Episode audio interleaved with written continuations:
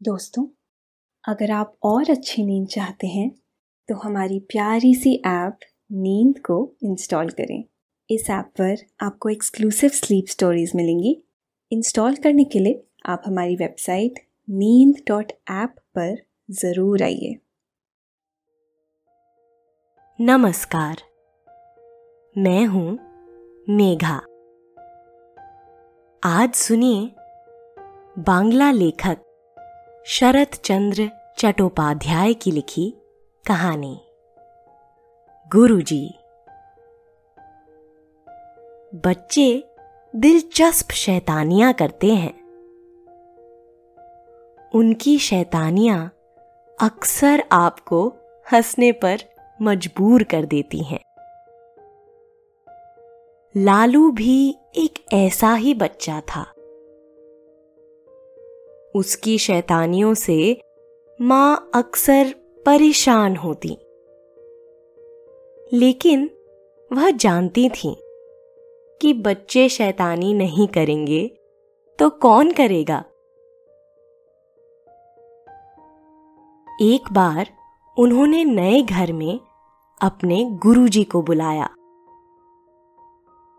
गुरुजी बड़ी मुश्किल से पधारे। उनकी बड़ी आव भगत की गई। वह आव भगत से प्रसन्न भी हुए। लेकिन फिर कुछ ऐसा हुआ कि गुरुजी भी हंसे बिना नहीं रह सके। इस कहानी को हम पूरा सुनाएँगे। लेकिन पहले आप अपने आसपास की सारी लाइट्स ऑफ़ करके आराम से लेट जाएँ। अपनी आँखें धीरे से बंद कर लीजिए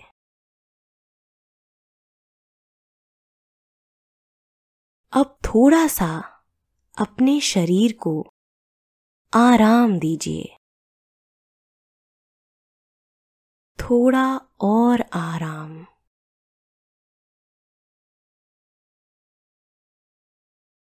अपने शरीर को बिल्कुल ढीला छोड़ दीजिए। कोई टेंशन नहीं। कोई तनाव नहीं।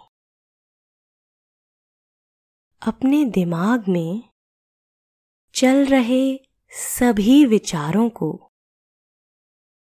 चिंताओं को त्याग दें।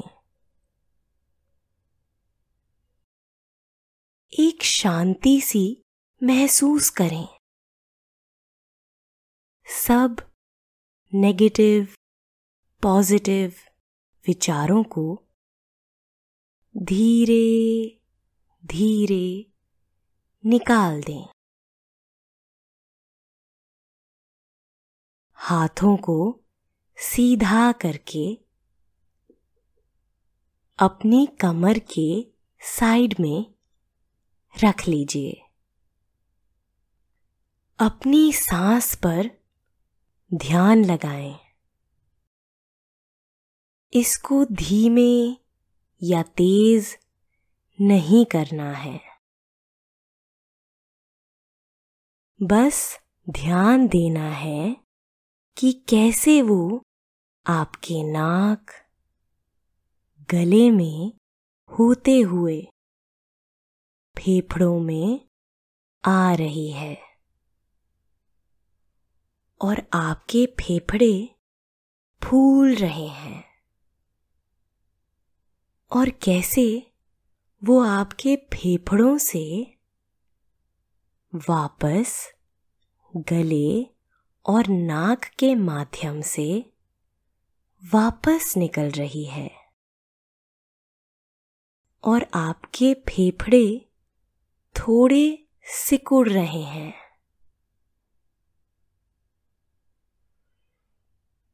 मन शांत। एकदम शांत होता जा रहा है। आप अच्छा महसूस कर रहे हैं। खुद को काफ़ी हल्का फील कर रहे हैं। सब तरफ़ शांति है, सुकून है, खामोशी है। बहुत पुरानी बात है। तब लालू और मैं छोटे छोटे से थे। तब हमारी उम्र होगी। यही कोई दस ग्यारह साल के करीब। हम दोनों अपने गाँव के स्कूल में साथ साथ पढ़ने जाते थे। लालू तब बहुत शरारती था। उसे दूसरों को परेशान करने में बहुत मज़ा आता। यही नहीं, एक बार तो अपनी माँ को भी उसने डरा दिया था। किया उसने यह कि कहीं से रबर का एक सांप ले आया। सांप उसने माँ को दिखाया।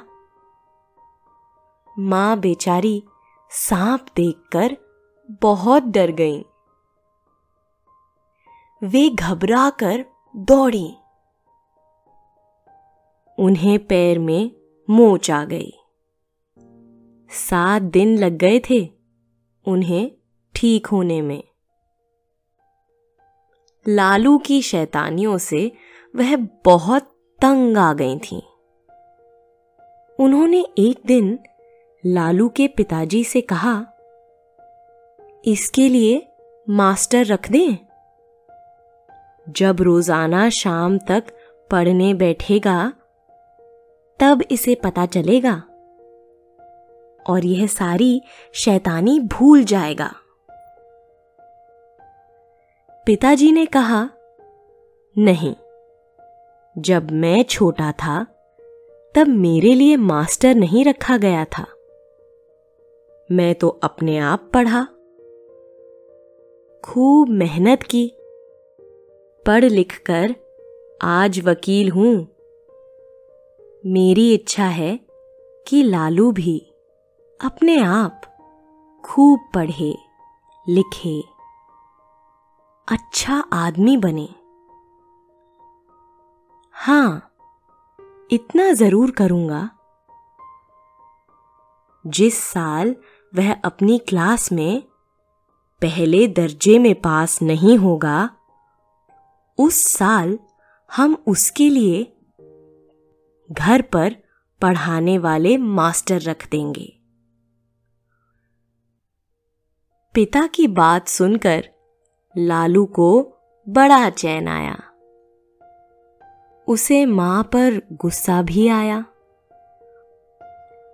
लालू मास्टर को पुलिस जैसा मानता था, जो बात बात पर पिटाई करता है, जो मनमर्जी नहीं करने देता। लालू के पिता ने अपना पुराना मकान गिराकर दोबारा तीन मंजिला मकान बनवाया था। नया मकान बन जाने के बाद से लालू की माँ की दिली ख्वाहिश थी कि गुरुजी इस मकान में आकर जूठा गिरा दें। लेकिन वह काफ़ी बूढ़े थे। वे फरीदपुर से इतनी दूर इसके लिए आने को राज़ी नहीं होते थे। बहुत दिनों बाद इस बार मौका मिल गया। गुरुदेव सूर्य ग्रहण के मौके पर काशी आए थे। वहाँ से उन्होंने नंदरानी को लिख भेजा। यहाँ से वापसी में आशीर्वाद देने आएँगे।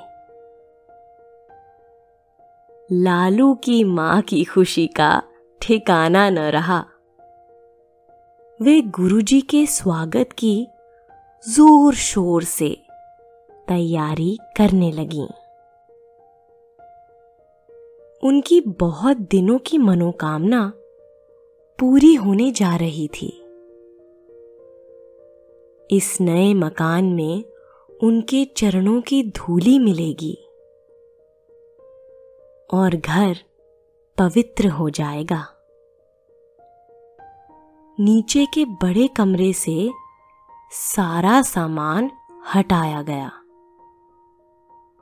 निवाड़ का पलंग गुरुवर के सोने के लिए बनवाया गया। इसी कमरे में उनके लिए पूजा की जगह बनाई गई, क्योंकि उन्हें तीन मंजिले पर स्थित पूजा घर में आने जाने में तकलीफ़ होगी। बहुत दिनों बाद गुरुदेव स्मृति रत्न वहाँ आ गए। लेकिन जब वह वहाँ पहुँचे, मूसलाधार बारिश शुरू हो चुकी थी। तेज हवा के झोंके भी चल रहे थे। लालू की माँ को तरह तरह के पकवान बनाने फल फूल सजाने आदि काम की वजह से सांस लेने की भी फुर्सत नहीं थी। गुरुदेव के लिए पलंग पर बिस्तर बिछाकर मसहरी लगा दी गई। थके मांदे गुरुदेव रात को खाना खाने के बाद पलंग पर जाकर सो रहे। नौकरों चाकरों को भी छुट्टी दे दी गई। मुलायम बिस्तर पर आराम मिलने के कारण गुरुदेव ने मन ही मन नंदरानी को आशीर्वाद दिया। आधी रात को अचानक गुरुदेव की नींद खुल गई। छत से पानी टपकता हुआ उनकी तोंद पर गिर रहा था। अरे बाप रे, कितना ठंडा पानी है। वे चौंक कर उठ बैठे और तोंद पर गिरे पानी को पहुँच डाला। फिर मन ही मन बोल उठे नंदरानी ने मकान को नया ज़रूर बनवाया। लेकिन पछाड़ की कड़ी धूप के कारण छत फट गई है। निवाड़ वाला पलंग ज़्यादा भारी नहीं था।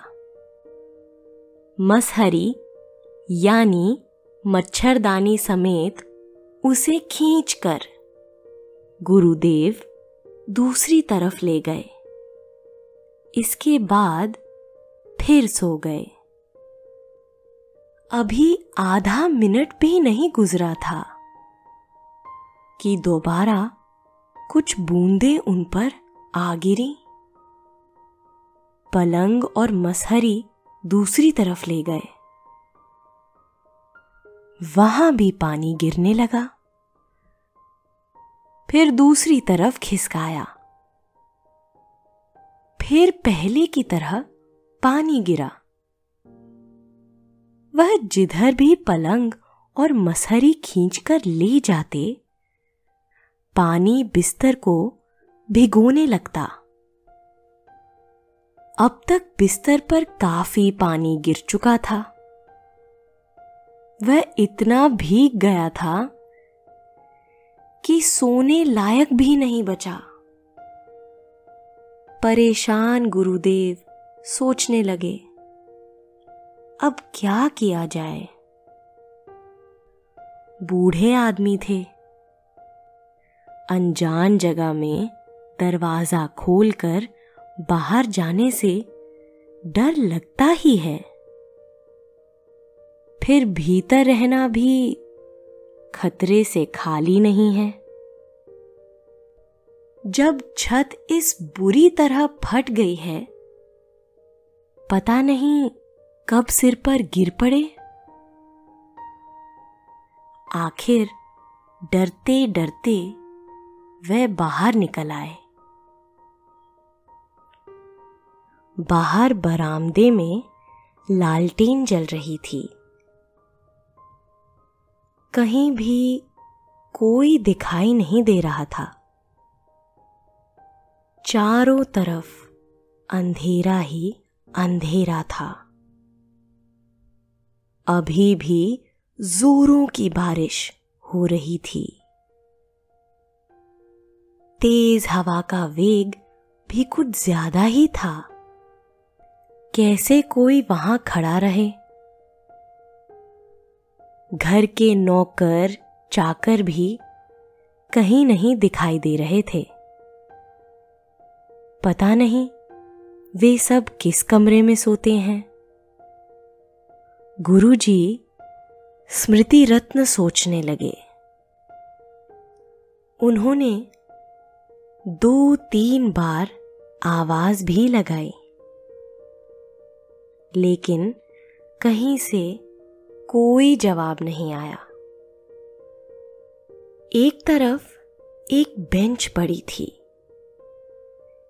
इस बेंच पर लालू के पिता के गरीब मुवक्किल आकर बैठते थे। लाचारी में गुरुदेव उसी पर बैठ गए। मन ही मन में उन्होंने महसूस किया कि इससे उनकी मर्यादा पर ठेस पहुँची है। लेकिन इस समय इसके अलावा और कोई चारा भी नहीं था। बारिश और हवा की वजह से उन्हें सर्दी भी लग रही थी। गुरुदेव ने धोती का एक हिस्सा खोलकर सिर पर डाल लिया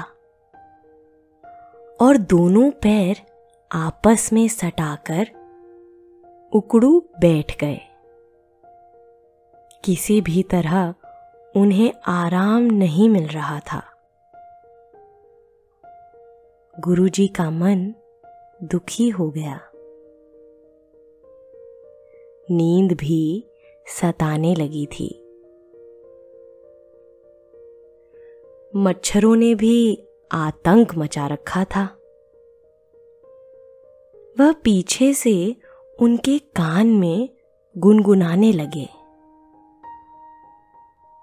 उन्होंने शुरू में मच्छरों को अवॉइड किया, लेकिन मच्छरों का पूरा झुंड ही उनके पीछे हाथ धोकर पड़ा था। गुरुजी ने महसूस कर लिया था कि मच्छरों की तादाद बहुत ज़्यादा है। मच्छरों की सेना को नजरअंदाज करने वाला कोई दूसरा वीर नहीं था इस दुनिया में। इन मच्छरों के काटने से जैसी जलन होती, फिर वैसी ही बेदर्द खुजली भी होती। स्मृति रत्न ने तुरंत ही उस स्थान को छोड़ने में ही कल्याण समझा। वे वहाँ से कुछ दूर हट गए। मगर मच्छरों ने उनका पीछा नहीं छोड़ा। कमरे के अंदर पानी ने हाल बेहाल कर दिया था और बाहर मच्छरों की सेना ने जीना मुहाल कर रखा था। उन्होंने मच्छरों को भगाने के लिए अंगूछे को हथियार बना लिया। लेकिन इस हथियार से भी मच्छरों के हमले को वह रोक नहीं सके। मच्छरों से बचने के लिए वह उठ खड़े हुए और इधर उधर दौड़ने लगे। इस दौड़ भाग ने इस सर्दी में भी उनके पसीने छुड़ा दिए। एक बार उनके जी में आया। जोरों से चीख उठे। परंतु ऐसा करना बचपना होगा। ये सोचकर चुप हो गए। कल्पना में उन्होंने देखा, नंद रानी मुलायम बिस्तर पर मच्छरदानी लगाकर आराम से सो रही है। घर के सभी लोग भी अपनी अपनी जगह पर आराम से सो रहे थे। तभी किसी घड़ी ने टन टन कर चार बजने का ऐलान किया। वह परेशान होकर बोले, काटो कम खूब काटो। अब मैं तुम्हें भगाने से रहा। इतना कहने के बाद गुरुजी दीवार से पीठ सटाकर बैठ गए। इसके बाद अपने आप से कहने लगे, अगर सुबह तक जीवित रहा तो इस अभागे देश में फिर न आने का। पहली गाड़ी से घर चल लूँगा। क्यों यहाँ आने का अंदर से मन नहीं करता था। अब समझ में आया। यही सब कहते, सोचते, उन्हें नींद आ गई। रात भर की थकान की वजह से उन्हें गहरी नींद आई। और वे बेखबर होकर सो गए। उधर नंदरानी काफ़ी सुबह उठ गईं। उन्हें गुरुदेव की सेवा में काफ़ी काम करना था। रात में गुरुदेव ने सिर्फ़ जलपान ही ग्रहण किया था। हालाँकि वह जलपान तगड़ा था। नंदरानी मन ही मन सोचती रही। अपनी पसंद की वह चीज़ें नहीं थीं। वह आज उस कमी को पूरा करने के लिए सुबह जल्दी उठ गई। नीचे उतरने पर उन्होंने देखा गुरुदेव के कमरे का दरवाज़ा खुला हुआ है। गुरुदेव मेरे पहले ही उठ गए। ये जानकर वे बेहद शर्मिंदा हुई। कमरे के भीतर झाँक कर देखा तो गुरुजी नदारत थे। दक्षिण दिशा में बिछा पलंग और मच्छरदानी उत्तर की तरफ़ पहुँच गई थी। गुरुजी का झोला खिड़की के पास बाहर पहुँच गया था। पूजा का सामान और आसन आदि दूर बिखरे पड़े थे। नंदरानी को बात कुछ समझ में नहीं आ रही थी। बाहर आकर वे नौकरों को बुलाने लगी। नौकरों में कोई भी तब तक नहीं जगा था। वह सोचने लगी, गुरुजी कहाँ चले गए? अचानक नंदरानी की नज़र एक एक तरफ़ जाकर ठहर गई। उन्हें अंधेरे में कोई बैठा नज़र आया। हिम्मत करके वह आगे बढ़ी। देखा तो वह गुरुजी थे। उन्होंने पुकारा गुरुजी, नींद से जागे स्मृति रत्न ने आँखें खोल कर देखा। फिर धीरे धीरे सीधे बैठ गए।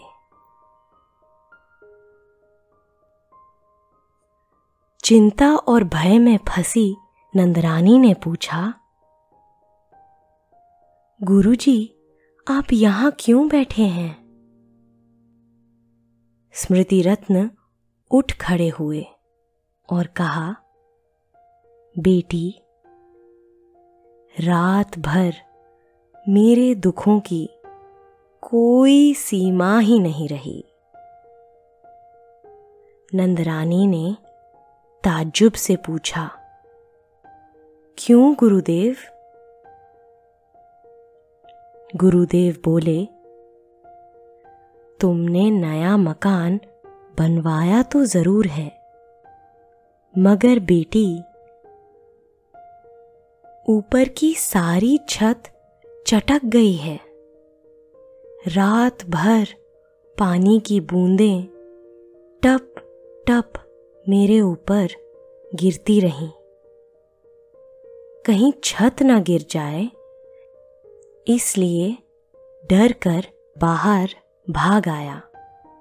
लेकिन यहाँ भी बचाव नहीं कर सका। टिड्डियों की तरह मच्छरों ने मेरा आधा खून पी लिया। बहुत दिनों से मनाने और आराधना करने पर गुरुजी यहाँ आए थे और यहाँ उनकी हालत देखकर नंदरानी की आँखें गीली हो गईं। वो कहने लगी, मगर गुरुदेव, यह मकान तो तीन मंजिला है बरसात का पानी तीन तीन छतों को पार करके भला कैसे गिर सकता है यह बातें कहते कहते नंदरानी रुक गईं। उन्हें यह समझते देर न लगी कि कहीं इस कांड के पीछे लालू का हाथ न हो वे दौड़ी हुई कमरे के अंदर आईं। देखा बिस्तर काफ़ी भीगा हुआ था उन्होंने मच्छरदानी के ऊपर एक बर्फ़ का टुकड़ा कपड़े में बंधा पाया। अभी तक वह पूरा नहीं गल पाया था। नंदरानी गुस्से में दौड़कर वह बाहर आई। नौकरों में जिसे सामने देखा, उसे चिल्ला कर कहने लगी पाजी ललुआ कहाँ गया? काम काज जहन्नुम में जाए। वह शैतान जहाँ मिले, उसे मारते मारते पकड़ लाओ। लालू के पिता उस समय नीचे उतर रहे थे। पत्नी का चीखना चिल्लाना देखकर वे हैरान रह गए। उन्होंने पूछा आखिर हुआ क्या है? यह क्या कह रही हो? नंदरानी ने रोते हुए कहा, या तो ललुआ को घर से निकाल दो, नहीं तो मैं आज गंगा में डूबकर अपने पापों का प्रायश्चित करूँगी। पिताजी ने पूछा मगर किया क्या है उसने? नंदरानी ने कहा, बिना अपराध ही गुरुदेव की कैसी गति बना दी है उसने। आओ, आकर अपनी आँखों से उसकी करनी देख जाओ। सभी अंदर आ गए। नंदरानी ने सब दिखाया और सुनाया। फिर पति से बोली, अब तुम ही बताओ, इस शैतान लड़के को लेकर कैसे इस घर में रह सकते हैं? गुरुदेव की समझ में सारी बात आ गई। अपनी बेवकूफ़ी पर वे खिल खिलाकर हंस पड़े। लालू के पिता दूसरी ओर मुँह फेर कर खड़े हो गए। एक नौकर ने आकर उन्हें बताया, लालू बाबू कोठी में नहीं है। दूसरे नौकर ने आकर बताया, वह मौसी के यहाँ मिठाई खा रहे हैं। मौसी ने उन्हें आने नहीं दिया।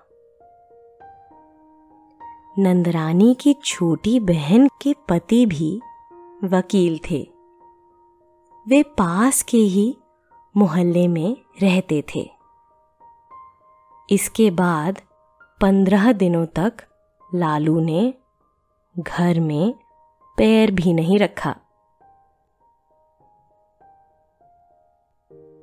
बच्चे मज़ेदार शैतानियाँ करते हैं। आपने ये कहानी सुनी। अब आपके सोने का वक्त हो रहा है। नींद आपकी पलकों के सिरहाने आकर बैठ गई है।